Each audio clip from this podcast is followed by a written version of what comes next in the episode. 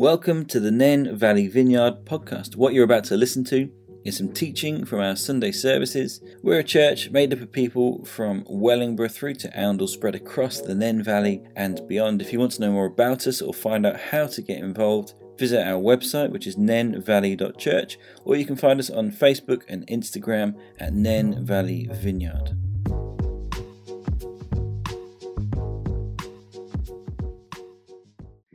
Thank you. Well, if in case anybody doesn't know, my name is Angie and I've been around in the church for quite a good few years now, probably decades. And today I'd like to talk about the promise of a Messiah. The Jewish people have been, and some are, still looking for a Messiah. Messiah in Hebrew means anointed one, and in the Greek it's Christ, so it's the same thing. And as far back as Genesis, we hear of a coming Messiah. And as we look today, I'm not proposing to go through the entire Old Testament because I know you want to get home for your Christmas dinner, but I'm picking out some verses that tell us about the coming Messiah, who he is and who the Jews were looking for. So back in Genesis 3, chapter 15, after Adam and Eve had disobeyed God, God said this to the serpent. He said, "Cursed are you above all livestock and all wild animals. You will crawl on your belly and you will eat dust all the days of your life. And I will put enmity between you and the woman and between your offspring and hers. He will crush your head and you will strike his heel." So even as far back as the Garden of Eden, we have a promise that God is going to send a redeemer. He's going to send someone who will crush serpent's head, the Satan's head. And even back in the time of Job, which is one of the earliest books, he said, "I know that my Redeemer lives, and he will stand upon this earth. And when my skin is destroyed, in my flesh I will see God." So they're looking for a redeemer. They're looking for a Messiah, as God had promised. And we know that God then created the nation of Israel from Abraham. And for hundreds of years throughout the Bible, what we would call the Old Testament, there are messages about this Messiah that is to come. So we're going to just explore, who were they looking for? Who did they expect to come? Well, they expected somebody who would come from the line of David. And we all love reading genealogies, don't we? I find the ones in the Old Testament quite a struggle. But if you read Matthew at the beginning of Matthew's Gospel or Luke's Gospel, the genealogy of Jesus's earthly heritage, you will see that they trace his heritage back to David. And it was very important, or through David's line, it was very important to the Jews that this Messiah would be the son of David. And David was probably the greatest king, and he had a son called Solomon who was great as well. And this Messiah was going to sit on David's throne as it was prophesied. And that's who they were looking for. They expected him, I think, to come, to sit on David's throne in Jerusalem and to bring God's kingdom about on this earth. He did come through David's line, and he will sit on David's throne, and he will bring God's rule on the earth. But the kingdom of God, as we always say, is now, but not yet. And prophecy often relates to the time, and it relates to the future, and it all dovetails together. But it's very interesting that Jesus himself quizzed the Pharisees and the teachers of the law about the fact that they expected the Messiah to be the son of David, because in Matthew 22, he said to them, while the Pharisees were gathered together, Jesus asked them, "What do you think about the Messiah? Whose son is he?" "The son of David," they replied. He said to them, "How is it then that David, speaking by the Spirit, calls him Lord? For he says, 'The Lord said to my Lord, sit at my right hand until I put your enemies under your feet.' If then David calls him Lord, how can he be his son?" No one could say a word in reply, and from that day on, no one dared to ask him any more questions. They were expecting another king like David. But Jesus is telling them that, yes, okay, he came through David's line, but he is so much more than another king like David. He is greater than David. I think we sing in one of our carols, Great David's Greater Son, because he is very God himself. And all the way through the Old Testament, we get hints as to who he's going to be. Even in Matthew chapter 2 and verse 6, do you remember when the wise men came and they're looking for someone who is born King of the Jews because they've seen the star? And they think the obvious place to look for a king is in Herod the Great's palace.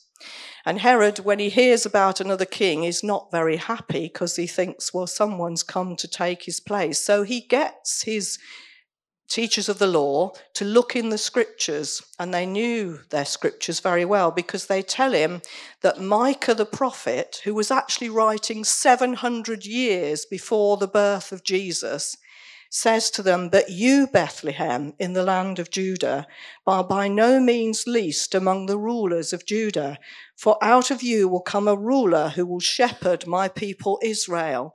And this is absolutely amazing, because later on, when the Pharisees, and I think they would have sent people from the temple in Jerusalem to assess Jesus when they heard what he was doing, they were trying to ascertain whether he was the Messiah. And one of the things that tripped them up was that they knew Jesus came from Nazareth. So they said, he can't be the Messiah because he's not from Bethlehem. But you see, God had planned it that he would be born in Bethlehem. Who knew that Caesar Augustus would decide to have a census so that all the people had to go back to their hometown where their family came from? So Joseph had to go back to Bethlehem.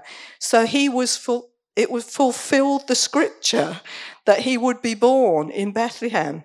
God is in control, and if God says something in his word, he does it. He brings it about, and we can't fathom it out, but God can, and God knows, and God fulfills his word. Amazing. So who did they think this Messiah would be then? What were they looking for? So we're going to look at some verses in Isaiah, which are always read out at Christmas, and you know them very well, and some of them have been read even this morning. So in chapter 7, verse 14, we read of Isaiah, therefore the Lord himself will give you a sign. The virgin will conceive and give birth to a son and will call him Emmanuel. So he was to be born of a virgin. And if you read the Gospel of Matthew, he always quotes the Old Testament because he's writing for Jews and he's telling them, Jesus fulfilled the scriptures. Jesus fulfilled what God said he would. So he was born of a virgin and he was called Emmanuel. Now we know he was called Jesus, but Emmanuel is a title that means God with us. If you think how amazing that is, that this baby in that manger is God. I love that song. I don't know if you know it. Mary, Did You Know? And they sing, when you kissed your baby's face, you kissed the face of God. And she was holding him, but he was holding the world together. How amazing that God himself should come and be born as a helpless baby, dependent on Mary and Joseph to bring him up. And he literally was God with us, God in that stable, God in the land with his people. What else did they expect the Messiah to be? Well, in turning over to chapter 9, we read in verses 6 and 7, we've had this morning, for to us a child is born, to us a son is given, and the government will be on his shoulders, and he will be called Wonderful Counselor, Mighty God, Everlasting Father, Prince of Peace. Of the greatness of his government and peace there will be no end. He will reign on David's throne and over his kingdom, establish and upholding it with justice and righteousness from that time on and forever. The zeal of the Lord Almighty will accomplish this. You see, he was going to be a wonderful counselor. If we need wisdom, Jesus has the wisdom that we need. He is mighty God walking the earth as a man. He is the everlasting Father. He never leaves us or forsakes us. He's always faithful, always true. In all our circumstances, he is there. And he's the Prince of Peace. Now, if you look around on the earth today, we don't see very much peace. We see war. We see cost of living crisis. We see people worried and concerned. And yet Jesus is the Prince of Peace, because the kind of peace he brings is the peace that passes all understanding. It's the knowing that underneath are the everlasting arms, and whatever happens, he will be faithful. He will never let go of us. And if we belong to him, he will sustain us, and he will give us that peace in our very core of our being, because he is the Prince of Peace. And the government is on his shoulders. He is reigning at his Father's right hand in heaven at this time. But it's the now and the not yet, because the kingdom has not yet fully come. We see the kingdom in each of our lives. We see the kingdom come as people are saved.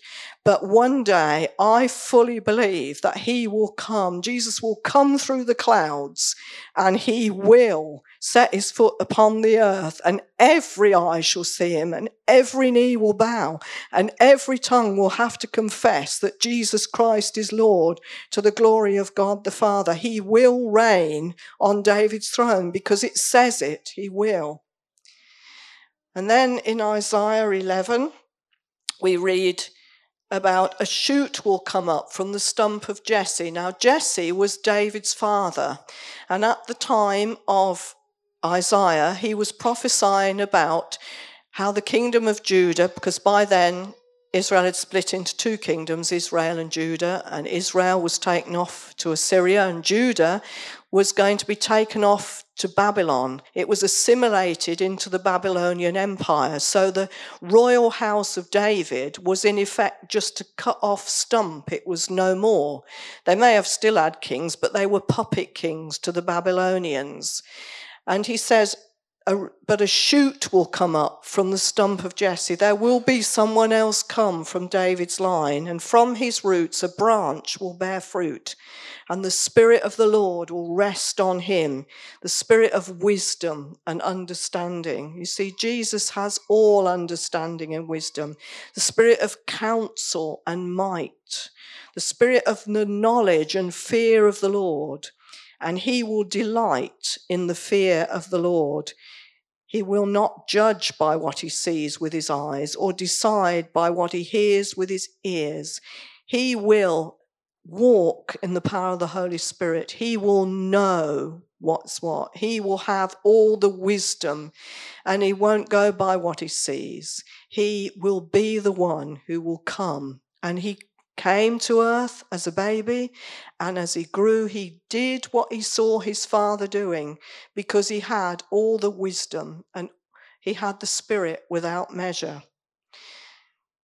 And we come, as we on our jaunt through Isaiah, we get to Isaiah 42, and there are certain passages, without getting too technical, in Isaiah which are called the servant songs. And people have written about who is the servant.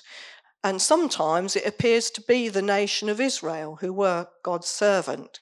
But some of them clearly refer to Jesus.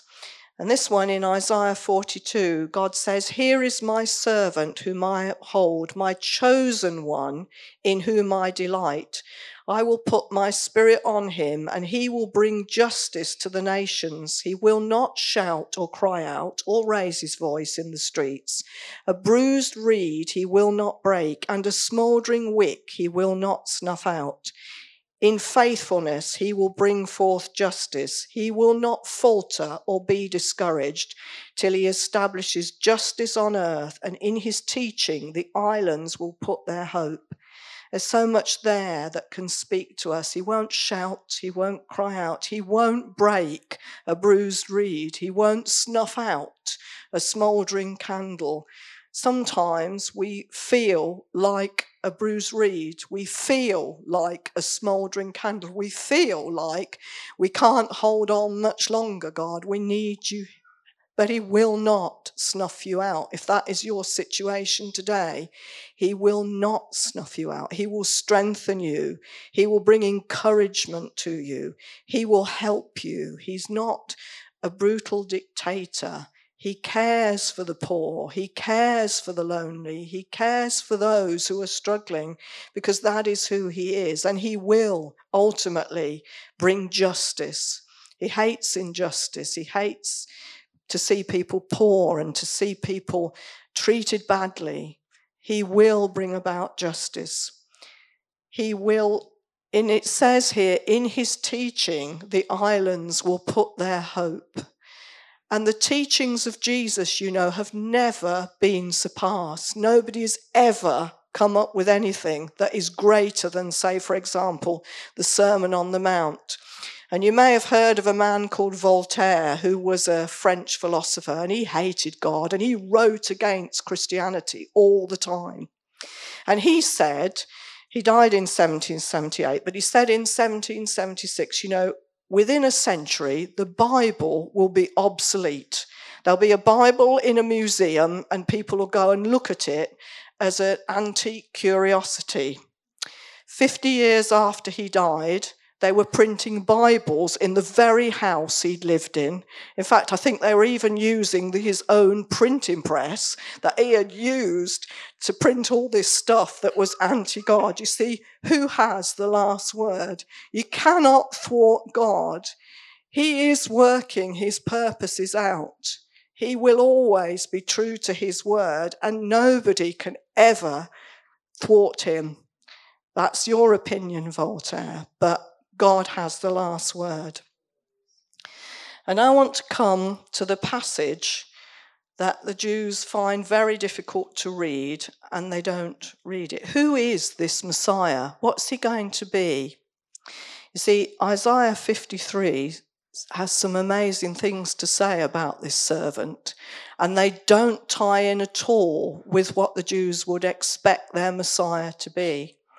Who has believed our message, and to whom has the arm of the Lord been revealed? He grew up before him like a tender shoot and like a root out of dry ground. He had no beauty or majesty to attract us to him, nothing in his appearance that we should desire him. Hollywood used to make films about Jesus, and very often he looked a bit Swedish. He had blonde hair and blue eyes. He was Jewish. He wouldn't have had blonde hair and blue eyes. I once saw a magazine cover where they tried to actually get a picture of what Jesus was like, and he had, I don't know how they did it, but he had curly dark hair and bit of a big nose, you see, because he was Jewish. He would not have been somebody that people would have drawn to. I think, oh, isn't he handsome? He had nothing in his appearance, so he would look like probably an ordinary rabbi. And he was despised and rejected by mankind, a man of suffering and familiar with pain. Well, he was born into an oppressed nation where the Romans ruled, and they could just take somebody and say, carry my pack for a mile. He was like one from whom people hide their faces. He was despised, and we held him in low esteem. You see, they would have hid their faces, especially when they'd whipped him at his trial, especially when they'd put the crown of thorns on his head, especially when they'd mangled him so much. He would have been someone that people would turn away, because crucifixion was horrible. It's the worst way to die, and the Romans actually stopped it later on because it was too cruel. But it says, surely he took up our pain and bore our suffering, yet we considered him punished by God, stricken by him and afflicted. You see, in the Jewish law, in the Torah, it says, cursed is anyone who hangs on a tree, which Jesus did. But that curse that he took on that tree, on that cross, was the curse of sin, and he bore it all for us. This is who he came to be. He was pierced for our transgressions. He was crushed for our iniquities. The punishment that brought us peace was on him, and by his wounds we are healed. We all, like sheep, have gone astray. Each of us has turned to our own way, but the Lord has laid on him the iniquity of us all.